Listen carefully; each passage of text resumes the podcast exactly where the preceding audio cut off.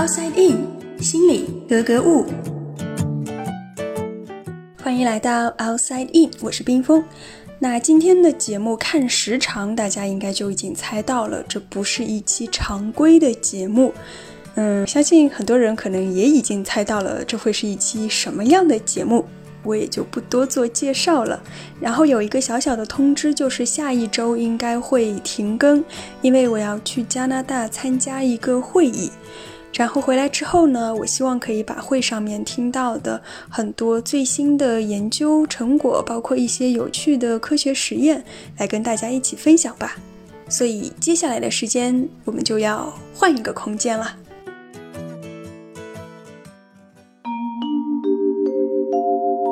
原来是这样，原来是这样，原来是这样子啊！原来是这样。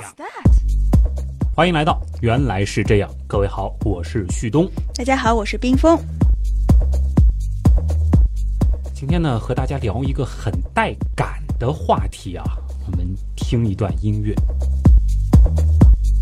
大家应该会觉得，这种音乐动次打次的啊，好像是很有感觉，或者说是很有节奏感。嗯，那么再换一种，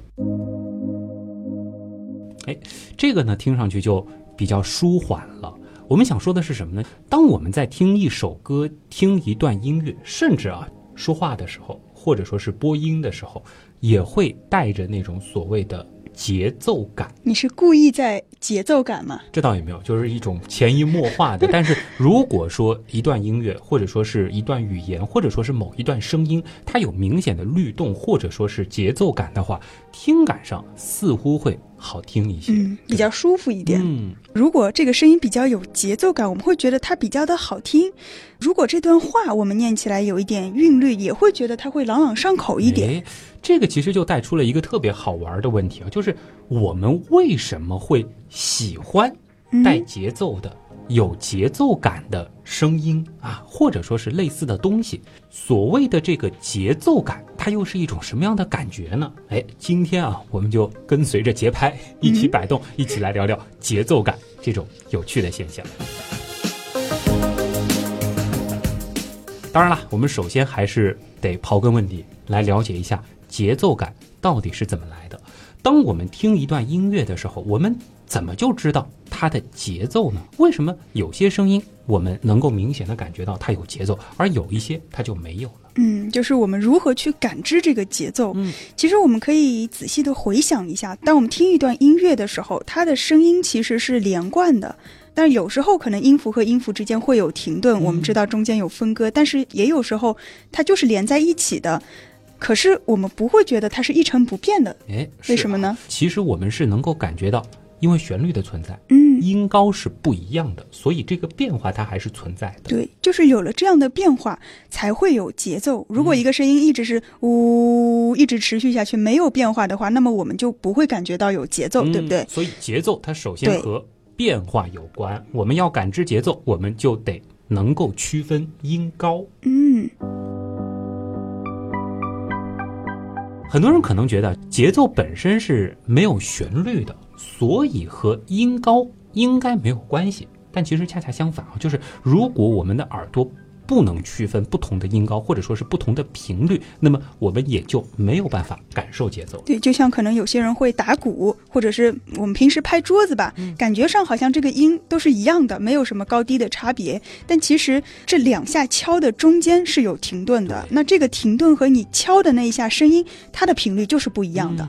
所以，对我们耳朵来说，它还是有变化。对，其实我们就在前不久是说过，耳朵到底是如何听到声音的，对吧？这里呢，耳蜗是起到了非常重要的作用，而真正接收到听觉信号的呢，其实是耳蜗里面像水草一样的听毛细胞。那么。问题来了，在接收到声音信号之后，我们是如何去分辨音高的呢？嗯，我们之前可能就只介绍了耳蜗，那我们现在可能要更仔细的来看看耳蜗里面是什么样子的。刚才说到的听毛细胞，它们是长在哪里呢？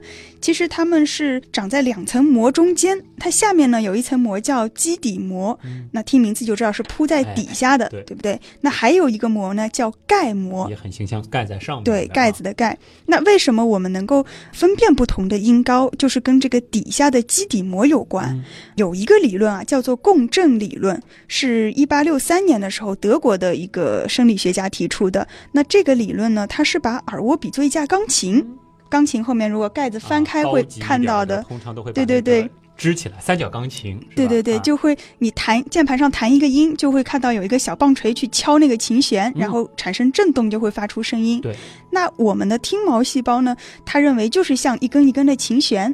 哦那当某个低频的声音进去的时候，就会震动较长的这个听毛。同时呢，这个听毛底下的基底膜它的宽度会比较的宽。那如果是一个高频的声音进去，就会震动短的听毛，它下面的基底膜就比较窄。哦，还有点一一对应的意思啊。嗯，那学过小提琴或者是吉他之类的弦乐的朋友啊，应该知道越粗的弦和越长的弦，它们发出的声音呢是越低沉的。哎，这个其实就和刚才说的这个有点像相似的。对对对而且在解剖学上，其实也有这方面的证据，就是耳蜗基底膜它的宽度在不同位置是不一样的。就我们之前说过，耳蜗的形状是像蜗牛壳一样的，嗯一圈一圈的嘛。那么它最中间的，就是最开始卷的这个位置，基底膜是比较宽的，越往外一圈一圈就越来越窄。啊这样呢，就可以解释为什么，诶，老年人他对于高频的声音听力会下降，因为越往外面，他的血管硬化，供血不足，所以高频的声音他就会听不到，但是低频声音就不受影响。这个还有临床证据的支持，而且和我们的这个日常的生活是能够对得上的相符，嗯感觉很靠谱啊。但是你既然说有一个理论叫共振理论，那就意味着还有其他理论了，是吧？对，因为这个理论它有一个明显的不足，嗯就是在内耳里面的淋巴其实也会和基底膜一起共振，所以它其实不能够做到像我们琴弦一样一根一根分得很开，达到局部共振的这个效果。啊，所以后来呢，就有人对这个共振理论做了一个微调，提出了一个叫做位置理论。他认为，虽然基底膜不能够分离做局部振动，嗯但是在整体振动的时候，它不同位置的敏感度是不一样的。怎么听着听着有点味蕾的意思？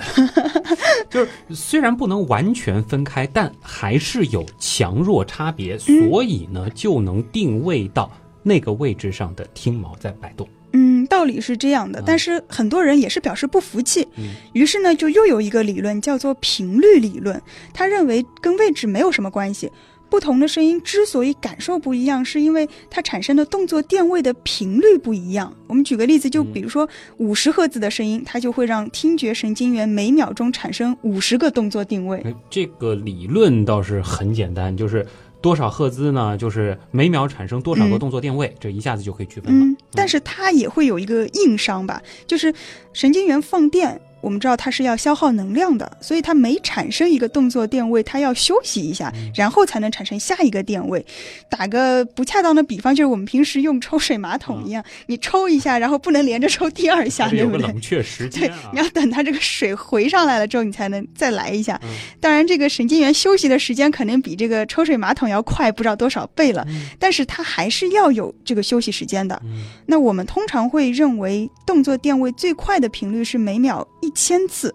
那对应的就是按照这个理论，我们最高频的声音也就只能听到一千赫兹但。事实上不对啊，我们能听到远高于一千赫兹的声音啊。嗯，所以这个理论就是有个硬伤。啊后来呢，就又发展出了一个叫骑射原则。哟，这骑马射箭呢，还是什么万箭齐发呢？啊，呃，它其实是频率理论的一个改进，就是虽然每一个神经元放电的频率不能够超过一千赫兹，但是我可以同时让多个神经元放电，它们各自产生一定频率的神经脉冲，然后叠加起来就可以达到跟这个声音的频率一样。所以叫齐射，就是一起来发射电。嗯但是这个理论呢，它也只能够解释五千赫兹以下的声音。我们其实是能听到差不多一万六千赫兹这样子频率嗯，的声音啊，对非常高频的。所以再后来呢，在一九六九年的时候，就又有人提出一个新的理论，叫做行波学说。这个理论真的是够多的，而且这名字一个比一个奇怪了。对，行波，嗯，就是旅行的对，traveling wave 啊，就是行波。对对对对对，我个人理解啊，有点像这种地震波的这个感觉，就是声音到达耳蜗之后呢，它会以波的形式向前传播，但是呢，能量会不断的衰减。所以到了最末端，就是一圈一圈最外面的时候，它几乎已经消失殆尽了。那这样一来呢，就是越靠近中间，就是正中的这个听毛震动就会越剧烈，越远离就会反应越小。所以大脑就可以根据这个来判断这个地震强度到底有多少。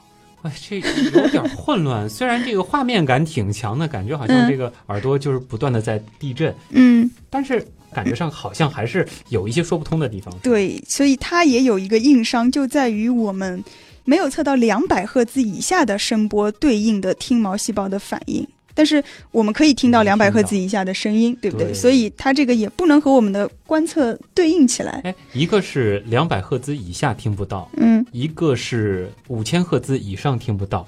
哎，感觉两个。互补一下嘛，加上前面那个就分类讨论，当什么的时候应用这套理论 是吧？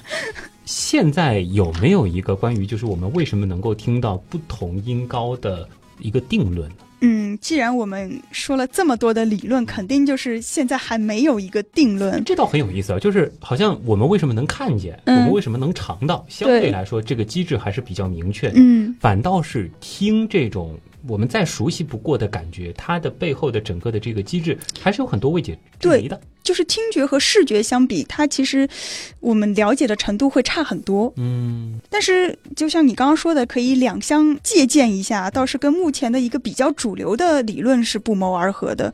但是它到底怎么个综合，现在说法也不一样。还是类似于对，就是可以把多个理论大家综合起来，然后来解释这个耳朵到底是怎么分辨音高的。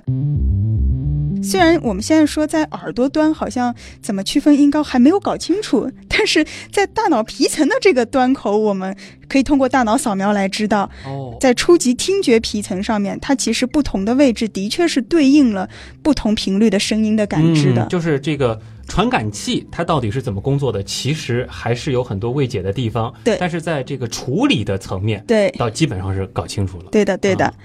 在咱们的大脑里边，我们是明确找到了与耳蜗基底膜上不同位置接收不同频率声音的一一对应关系。这个是找到了，找到了，就是耳蜗和听觉皮层它的一个对应关系找到了，但是声音到耳蜗这段里面的它的空间对应关系还没搞明白啊，未解之谜很多啊。音高的问题我们先放一边，因为这可能还有待科学家进一步去探讨。咱们今天说节奏，对吧？还有一个很明显的就是跟时间相关的，我们所谓的节拍。嗯，因为我们还要能够把不同的音符放到一个规则的框架里面，才能有这个节奏感。如果你让一个比如说完全不懂的小孩子，他去钢琴上面乱弹一气，虽然也有音高的变化，但是我们不会觉得有节奏。哎，其实我记得这个小时候学乐器，最重要的就是要练那个节拍。对。有的时候其实感觉很神奇，就是明明音符的长短都不一样，哎，怎么就能够不自觉的跟着打节拍，把这些音符放到等间距的时间里呢？这种心理上的节奏感，尤其是那种节奏感很强的人，我是特别佩服的。甚至这个有的时候和这个钟啊，你要是去对一对的话。才能够对上，真的是对的很好啊！但是你能够不自觉的打节拍，说明你本身也是挺有节奏感的了。只能说有一些吧，或者就是小时候这个可能有过弹乐器的这个经历啊。对，因为其实并不是所有的人都能够找准这个拍子的。在《射雕英雄传》里面嘛，就有这么一个片段，就是黄药师让郭靖跟欧阳克比试，然后就是有一段就是比。音律的，就是黄药师吹一首那个《碧海潮生曲》，然后让他们在那儿敲节拍，看谁敲得准。郭靖就是乱敲一气嘛，显然他是完全不懂音律的。就这种人的确是存在的。就这样，还是娶到黄蓉。对，咱们还是来说说节拍啊，就是说我们在打节拍的时候呢，这个时间啊相对来说是均等的，对吧？就好像是在我们的脑子里边放着一个节拍器似的。嗯，其实对这种哒哒哒哒的，可能这个相对来说比较难。但是比如说这个。哒哒哒哒哒哒，这个大家通常还是可以找到这个节奏的，是吧？对，我们又没有一个所谓的钟，或者说是能够精确到分秒的小钟，反正直观上是感觉不到的。嗯那为什么我们能打出节拍呢？其实的确是有这样的理论，就是大脑是怎么计算这个内在时间的哎。像长的时间段，我们知道有昼夜节律啊，这个就不说了。我们说短的这个，就有研究认为呢，在我们体内的确是有一个中央节拍器的，但是这个节拍器到底是什么呢？啊，有一个比较有名的理论是起搏器累加器模型。听上去高大上，就是说，我们大脑里面会稳定的发出一个脉冲，嗯然后累加器呢就会把这个脉冲信号收集起来进行累加，这样就我们会得到一个时间长短的概念。哦，所以我们所谓的自带生物钟，除了昼夜节律这一块的钟之外，我们嗯其实还有一个就是可以帮我计时器，滴答滴答算秒的，对。是更小的这个时间单位的计时器在。对，啊，所以我们其实某种程度上就是在数有几个脉冲，比嗯如说三次脉冲是一拍，嗯。再三次又是一拍，对，这个脉冲又是怎么来的呢？有一些对于大脑扫描的研究发现，就是我们大脑皮层它在神经元放电的时候呢，会有某种特定节拍的震动。嗯，在大脑中间有一个位置叫纹状体的部位呢，它是会检测这些神经元振动是不是同步。哦，这个是被认为是给大脑时钟存在提供了一个证据吧？啊，纹状体这个纹路的纹，对纹状体纹状体，我们的耳朵刚刚说了，这个其实某种程度上它在地震。一个理论认为它是在地震。头皮里边其实也在地震，啊然后还有一个监测中心在看他们的这个震荡是否是同步的。对，当然这都是一个猜测啦。嗯虽然有一些证据吧，但是显然还是不够的。另外呢，其实也有一些科学家似乎是发现了和记录时间有关的神经元。嗯就是我记得几年前有一个诺贝尔奖，就是说发现了大脑里面 GPS 这个定位细胞、网格细胞，它是在我们的海马体里面可以帮助我们来定位。然后后续呢，有研究发现，这些网格细胞它在记录空间的同时，也会记录时间的信息。哇，爱因斯坦先生 时空兴奋了是吧？是我们大脑其实也是在同时记录着时间和空间。对啊，那这个证据是什么呢？就是有研究人员让小鼠在跑步机上原地的奔跑。为什么要原地奔跑？就是我们要确保它的位置和行动是不变的，只有时间在变。嗯，这其实就是控制所有其他的变量嘛。对对对，然后呢，他们每隔十五秒钟给这个小鼠一个奖励，重复一段时间之后呢，他们会发现小鼠的大脑开始学会标记这个十五秒钟这样一个间隔。怎么标记？有一些神经元会在第一秒的时候放电，然后第二秒又会有另外一些神经元活跃起来，然后每一秒都会不同的神经元在那里放电。有点像是多米诺骨牌，对一个接一个。对，然后是就是通过这种方式，他把这个节奏对，掌握了。然后直到十五秒结束，就是这样一个规律。有意思的是，这个计时其实非常的准确，就是我们甚至可以通过观察它这个细胞的状态来判断它到底在实验台上跑了多久。哦，就相当于是这个多米诺骨牌倒到第几个了，然后就能知道这个十五秒它进行到了第几秒了，然后再看它总共有多少个就是。一个个放电十五秒，然后再从头开始一个个放电。哇，这个时间空间密不可分啊！细胞层面上，他们其实都知道，这个扯得有点远。但是我觉得，如果以这个科学质疑的态度来看的话，是不是还是有一些可以质疑的地方？对，就是怎么说，我们很难说它这个细胞标记的到底是不是时间本身，嗯，就是有可能它是和时间在表现形式上比较像的某个东西啊。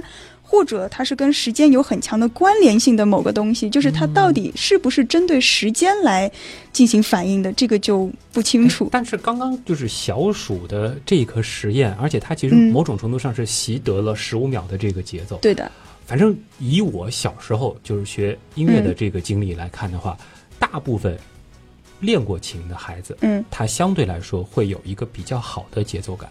感觉节奏感这个事情，嗯可能某种程度上是可以锻炼出来的通过锻炼对锻炼出来的，或者说我们就不断的去循环某一个拍子，可能你后面也会打出那个拍子了。对对，回到我们刚刚的这个主题啊，就是说我们现在呢可以说是区分了不同频率的声音，同时呢又有了对于时间的把握。当然，以上这些其实都还是假说啊，或者说是可能接近真相的，但是还有很多未解之谜是需要攻克的。嗯总之吧，就是我们的大脑其实是具备了感知节奏的一些必备的条件。哎，但是其实这里就带来了一个更加底层的问题了。我们能够感知到节奏，嗯，而且我们似乎对这种节奏是有偏好的。挺喜欢有节奏感的东西。音乐它非常基础的一个要素就是有节奏，然后我们经常会说，哎呀，这东西好像很有节奏，很有韵律，朗朗上口等等的。我们为什么会有这种偏好呢？就包括，哎，之前有一个特刊里面也提到的，像是海浪声啊，嗯，等等吧，好像这些有规律的节奏是我们喜欢的。其实我们有时候无意识的时候也会有一种打节拍，比如说无聊了敲敲桌子啊，对对，也是有一种节奏感的东西在里面。有人说就是这类似于一种秩序的状态吧，好像我们是比较喜欢的。其实不知道大家有没有注意，就是我们人体本身的运行也是很有节奏感的。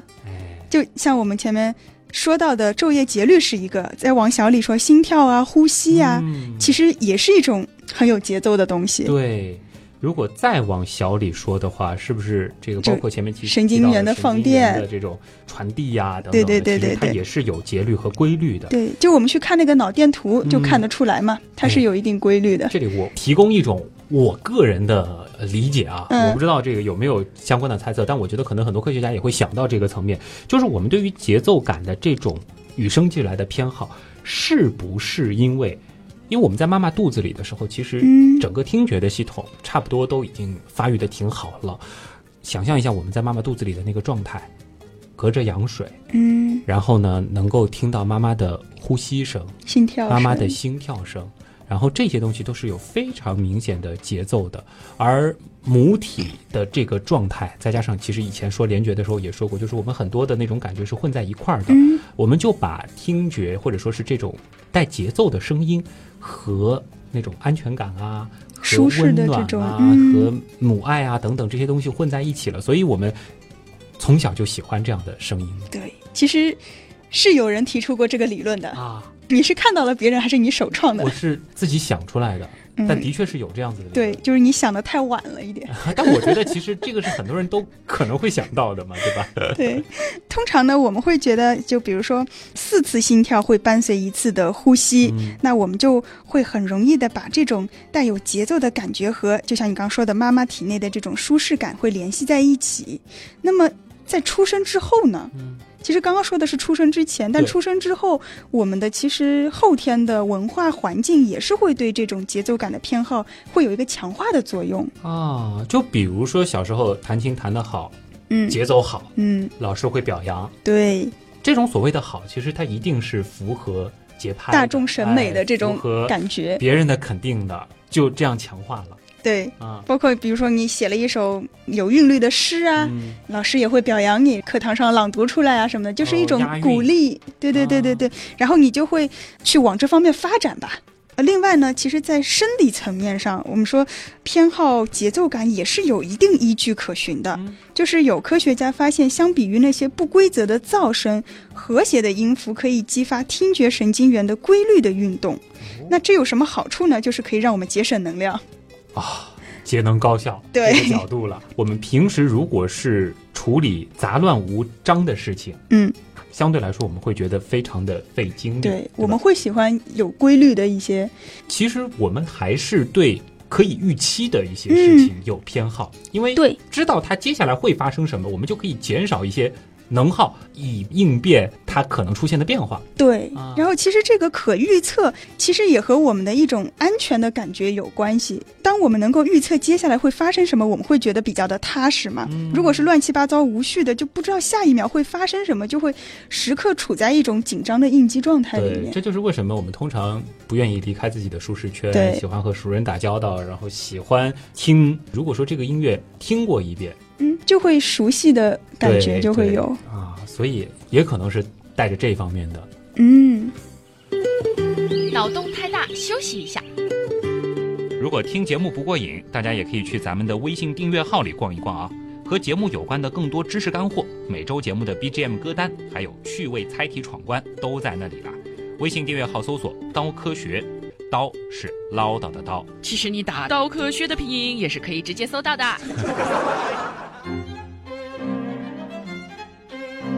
其实已经说到了音乐对于我们情绪的影响了。嗯，如果说是一个人胡乱的在钢琴上弹，或者说是经过作曲家的编排，他故意营造一种脱离预期的这种惊喜或者是惊吓的话，我们的情绪的确会被它影响。对但其实这个背后带来的更有意思的一个点，就是音乐它到底是如何影响我们的情绪？因为的确，音乐我们会觉得有的是激昂的，有的是舒缓的，有的是放松的。除了刚才我们说到的，它可能和节奏有关之外，还和哪些因素相关？那可能我们就得去大脑里面去看一看了。音乐的确会激发我们大脑里面的边缘系统，边缘系统就是之前说过，包含了杏仁核、海马还有伏隔核这样一些的部位。嗯，这个杏仁核和海马呢，大家应该比较熟悉了啊，一个是管情绪的，嗯一个是管记忆的。对，所以呢，我们在听音乐的时候，其实是有画面感的。嗯当然，有些人可能还会带颜色啊、形状啊 等等，那是你扯开了啊。那么其实呢，是记忆系统在发挥作用，对而这些记忆呢，又会唤起我们的情绪。对，所以我们的画面感啊、情绪的体验啊，就是和这两个部位有关的。嗯那伏隔核呢，可能大家不是很熟悉，但是我说另外一个词多巴胺，大家可能就熟悉了，哎对不对？奖赏系统。对对对，这福格核其实就是这个奖赏系统的一个中心，它会影响到下丘脑还有其他一些区域吧，去释放这个多巴胺，让我们感觉快乐。所以听音乐会让人有一种愉悦的感觉。对对，哎，这个应该和不同的音乐也有关系吧？前面也说了，就是嗯好像不同的音乐类型给大家感觉是不太一样的。这个嗯包括其实不同的音色也会带来不同的感受。对，这个就相对比较复杂了。嗯通常我们会觉得音色的感知，它是可能和大脑里面感觉皮层还有小脑的区域有关，所以可能这也是我们对于不同音色会有不同质感的这样一种感觉，因为它和我们的感觉皮层是嗯，可能有关。这个我再同意不过了，就是。尤其是声音，包括是这个音乐不同的乐器，我们可能通常会说这个什么金属的触感，或者说是这种丝滑的触感。那还有一些研究认为呢，小脑它会参与到音乐的情绪反应当中，因为小脑和杏仁核之间它其实也是有丰富的神经连接的，而且小脑和我们的空间感还有运动的平衡都是有关系的。我们知道，空间运动还有音乐，它们之间有一个很重要的共同点，就是时序。对，这或许也是为什么我们听音乐的时候会不自觉的跟着打节拍、跟着摇摆进行运动的一个原因吧。啊，这个好像也说得通啊，就是某种程度上，我们还是希望和外界的环境在频率上保持一致，或者说我们是要跟它协调到一个节奏，就是参与进去的这种感觉。一个时间系统当中。其实，如果再细的去说，我们听音乐时的那种感受，还和哪些因素有关的话，作曲对，就是你你刚刚说的刻意去编排这个曲，子，或者是到现在不是流行这个混音啊，或者说是做后期音效啊、混响啊等等，其实也都会有影响。对，就是混响，呃，可能是因为比如说某些频率的声音，可能乐器达不到，所以我们通过混响来达到。嗯然后关于作曲。我不太了解作曲啊，但是我看到过一些文章，就是作曲的人写的。他说，在作曲的时候会考虑到听众的一个预期，嗯就是比如说在西方古典音乐当中常用的一个手段就是假中指式。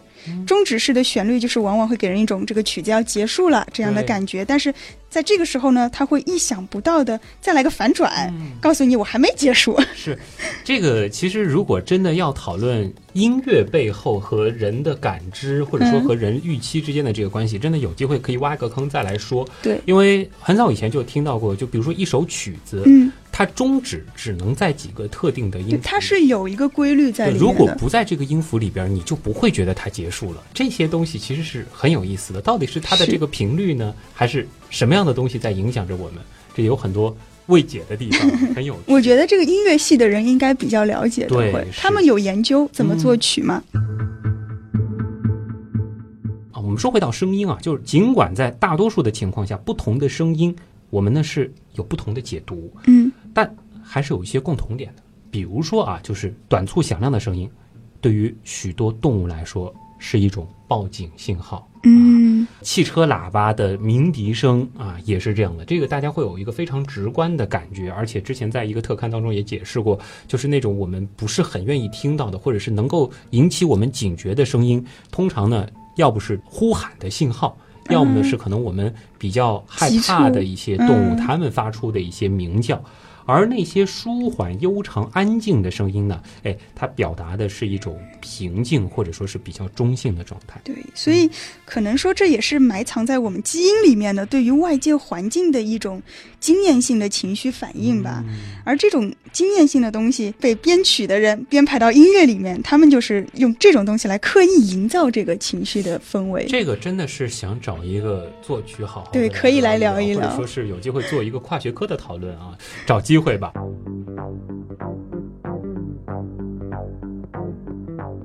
那我们还是回到大主题啊，就是嗯节奏感这件事儿上。说完了人，我觉得还得聊一聊动物啊。嗯呃，人有节奏感，刚才说到了小鼠某种程度上能够习得十五秒的这种节奏。那么推而广之，其他动物呢？网上其实会看到有一些小视频啊，就是家里面有一些小动物会嗯跟着音乐、跳舞。哎，摇摇尾巴啊，或者说是可能来回摆动等等的，是不是可以从这个推知，就是我们人类并不是唯一有节奏感的动物？对我之前在网上也查到，就是有一个非常著名的鹦鹉的那个视频，不知道有没有看过？就是主人拍了一段鹦鹉跳舞的视频，特别的带感。然后视频当中，这个鹦鹉跳的是后街男孩的一个《Everybody》这首歌，节奏感掌握的非常好。后来呢，就有几个神经科学研究所的研究人员看了这个视频之后，对这只鹦鹉非常感兴趣，就把它们带到实验室里来做实验。哦，结果发现，这个鹦鹉居然可以根据音乐的速度来改变自己跳舞的速度。是真的知道，对，不是碰巧，啊，他是真的知道。之后呢，这个研究团队又找来了另外一只鹦鹉一起做实验，嗯换了两首他们以前没听过的节奏，他们还是能够照着这个节奏跳舞。而且这说明了，就是这个鹦鹉不仅可以对音乐的节奏做出精确的动作反应，甚至他还能预判下一个节拍是什么时候出现的。因为跳舞其实你要预判节拍是非常重要的一个前提，这个真的就是和人类，甚至是人类当中节奏感比较好的人一样了。对，那到底什么样的动物有这种感觉呢？其实这个团队他还对网上的很多视频进行了一个搜索分析，大概分析了有一千个视频，有一些呢是具有复杂声音学习能力的，比如这个鹦鹉，还有一些动物是不具备这个能力的。他们看看哪些动物有真正的节奏感，结果他们是找到了十五个物种。哦真正可以跟着音乐节奏起舞的有十四个是鹦鹉，嗯还有一个是亚洲象种。啊，尤其是像鹦鹉，对，这个就很突出了啊。他们本来就具备复杂的声音模仿能力，嗯甚至是能够学歌。对这个其实也是他得懂节奏嘛，对是吧？啊，就是其实语言和音乐，因为鹦鹉很多我们知道它会学人说话呀嗯什么的，对吧？其实语言我们也很强调节奏嘛。你包括这个学外语的时候，老师也会说，就是你要有那种节奏感，你嗯你听起来就会比较好听啊。对，所以音乐有时候也被认为是一种语言嘛。也有科学家就提出了这样一个假说：是不是说只有具备声音学习能力的动物，它才能够进化出跳舞的技能呢？嗯，它刚刚对大象，对，啊所以怎么说呢？这个也就是一个假设吧，嗯可能他们更容易或者怎么样，嗯因为这是一个要把他们听到的声音转换成肢体语言的这种能力，嗯它不是一个简单的过程，就是它需要大脑皮层的运动区和听觉区来协同工作。嗯，所以就是鸟类啊，在动物界当中相对来说能对，可能是更难歌善舞。啊，嗯，其实也就仅限在鹦鹉这个鸟种当中了。当然，其实嗯它的这个研究也不能说特别充分，虽然分析了一些也不全。但其实这些视频通常都是跟人走得比较近的动物，而鹦鹉在鸟类当中又是一个呃几乎是最常见的，可以当做宠物饲养的，对吧？那之前呢，还有一个报道是二零一三年的时候，日本的一个研究小组，他们发现黑猩猩也会有一定的节奏感。这个我相信啊，跟我们离得近太像了啊是吧他们会根据一定的拍子节奏进行身体的运动。嗯研究人员呢是让一只黑猩猩学习弹琴，然后呢，它就可以连续三十次用手指准确地按下两个相隔音符的键。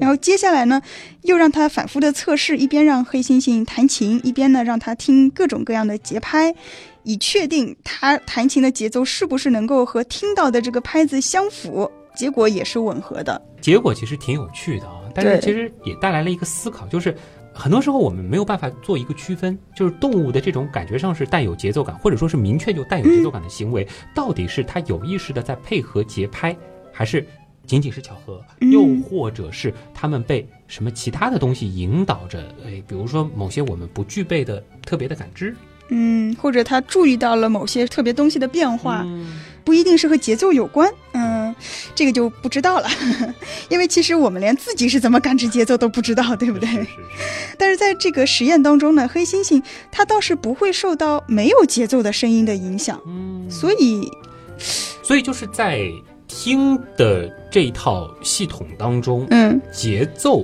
还是一个非常明显的信号特征。嗯很多生物它其实是具备了识别这种特征的能力，对，就好比我们可能在视觉上能够看到带条纹的，嗯这可能也是一个比较明显的特征一样，可能节奏感某种程度上就类似于这样。对，但他们抓的特征可能跟我们不一样，或者怎么样就不知道了。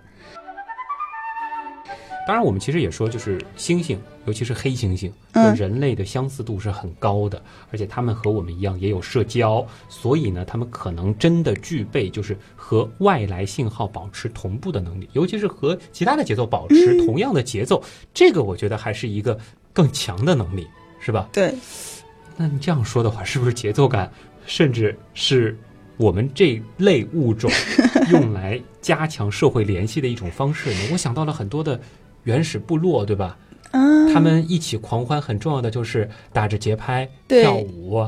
这个原始的种音乐群体的是这种行动鼓点，所以至少在这个节奏感这件事情上，人类和其他动物相比，好像没有绝对的优势，嗯 因为他们也有。对对不对对那可能唯一值得骄傲的就是，我们是把音乐作为一种普世的一种文化嗯，来推广，但是其他物种好像还没有这种行为。虽然有的鸟儿它们的鸣叫声非常的悦耳，嗯，但我们不能把它们的这种鸣叫来定义成是音乐。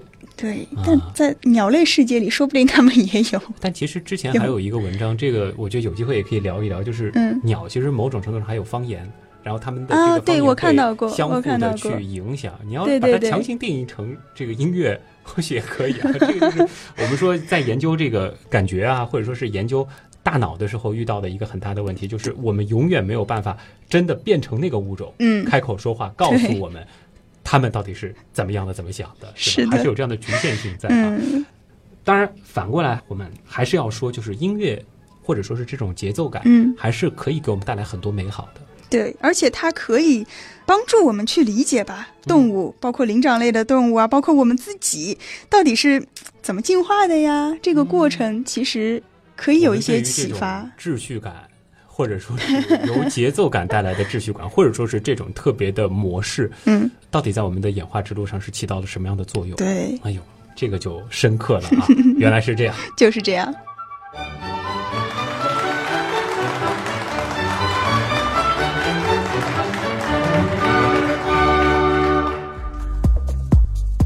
好了，节奏感的话题聊完啊，下一次这个听这种古典的时候啊，这应该是动词打词的这个时候，可能又有一些头皮发麻了，啊，不是不停的在放电吗？我觉得不是头皮发麻了，就是这个下一次带带带身边的这个朋友什么去欣赏音乐，或者说是这个打节奏的时候，就嗯有新的说辞和谈资了嘛，是吧？嗯，你你就是喜欢跟人炫耀，倒不是，我觉得 我相对来说比较幸福的，就是我们为什么会对节奏感有偏好的，嗯一个就是我前面说的那个母体的哎环境母，体的那个环境有关。另外呢，倒是在聊到后半部分的时候，我觉得就是那种特征模式，就是特征就是一个特征，嗯就是在声音当中的某种特征，其实这个特征可能会比较的明显，嗯，会不会？这个又要回到这个自然选择当中了，比如说某一些动物的脚步声啊，啊，或者说是类似这样子的东西，它可能带有一些特别的节奏，而识别这些节奏对我们来说其实比较有用，很重要。嗯，啊。有没有办法设计一个实验来证实？回去想一想，这个其实也可以教给大家，大家也来呃一起想一想。因为今天其实这一期节奏感它不是一个有明确答案的对。节目，对，还是有很多值得大家进一步去探索。但科学其实就是这样，很多东西有西探索的东西太多了我们，很难说现在我们对我们自己足够了解了。嗯，正是因为我们不了解，所以我们才需要有更多的人。嗯从事到帮助我们更好的了解自己这件事儿啊，说的有点绕，反正今天的节目就是这样了啊。好了，那么这个冰封来呢，肯定还是要来说一说冰封的 outside in 的啊。对，大家可以在有原样的地方试着搜索一下吧，outside in，、嗯对，这个是或者搜冰封也可以。哎，冰封啊，冰山的冰，枫叶的枫枫啊，这个冰封其实也能搜到啊。那么想要了解原来是这样的这个更多有意思的动态啊，包括我们的这个周边店的地址啊等等的，别忘了去加刀科学这个订阅号啊。这个我的微博呢就是旭东，旭日的旭，上面一个山，下面一个东。那么大家最近可以关注一下这个原品店啊，原品店里面其实是上新了，有这个星云伞，而且在接下来能还会有一些更有意思的东西，以及更有意义的东西啊。嗯大家可以剧透吗先关注再说啊，先别剧透了。我觉得这个关子还是卖到八月份吧，好吧。总之，再次感谢各位一直以来的支持啊。那么想要加入原来是这样的这个大家庭呢，还可以在 QQ 群里面搜“原样刀友会”，现在九个大群全部都是开放的状态。那么今天的原来是这样的，真的就是这样了。再次感谢所有通过各种方式支持和帮助过我们的朋友。原来是这样的发展，真的离不开大家。我是旭东，我是冰峰，咱们下周接着聊。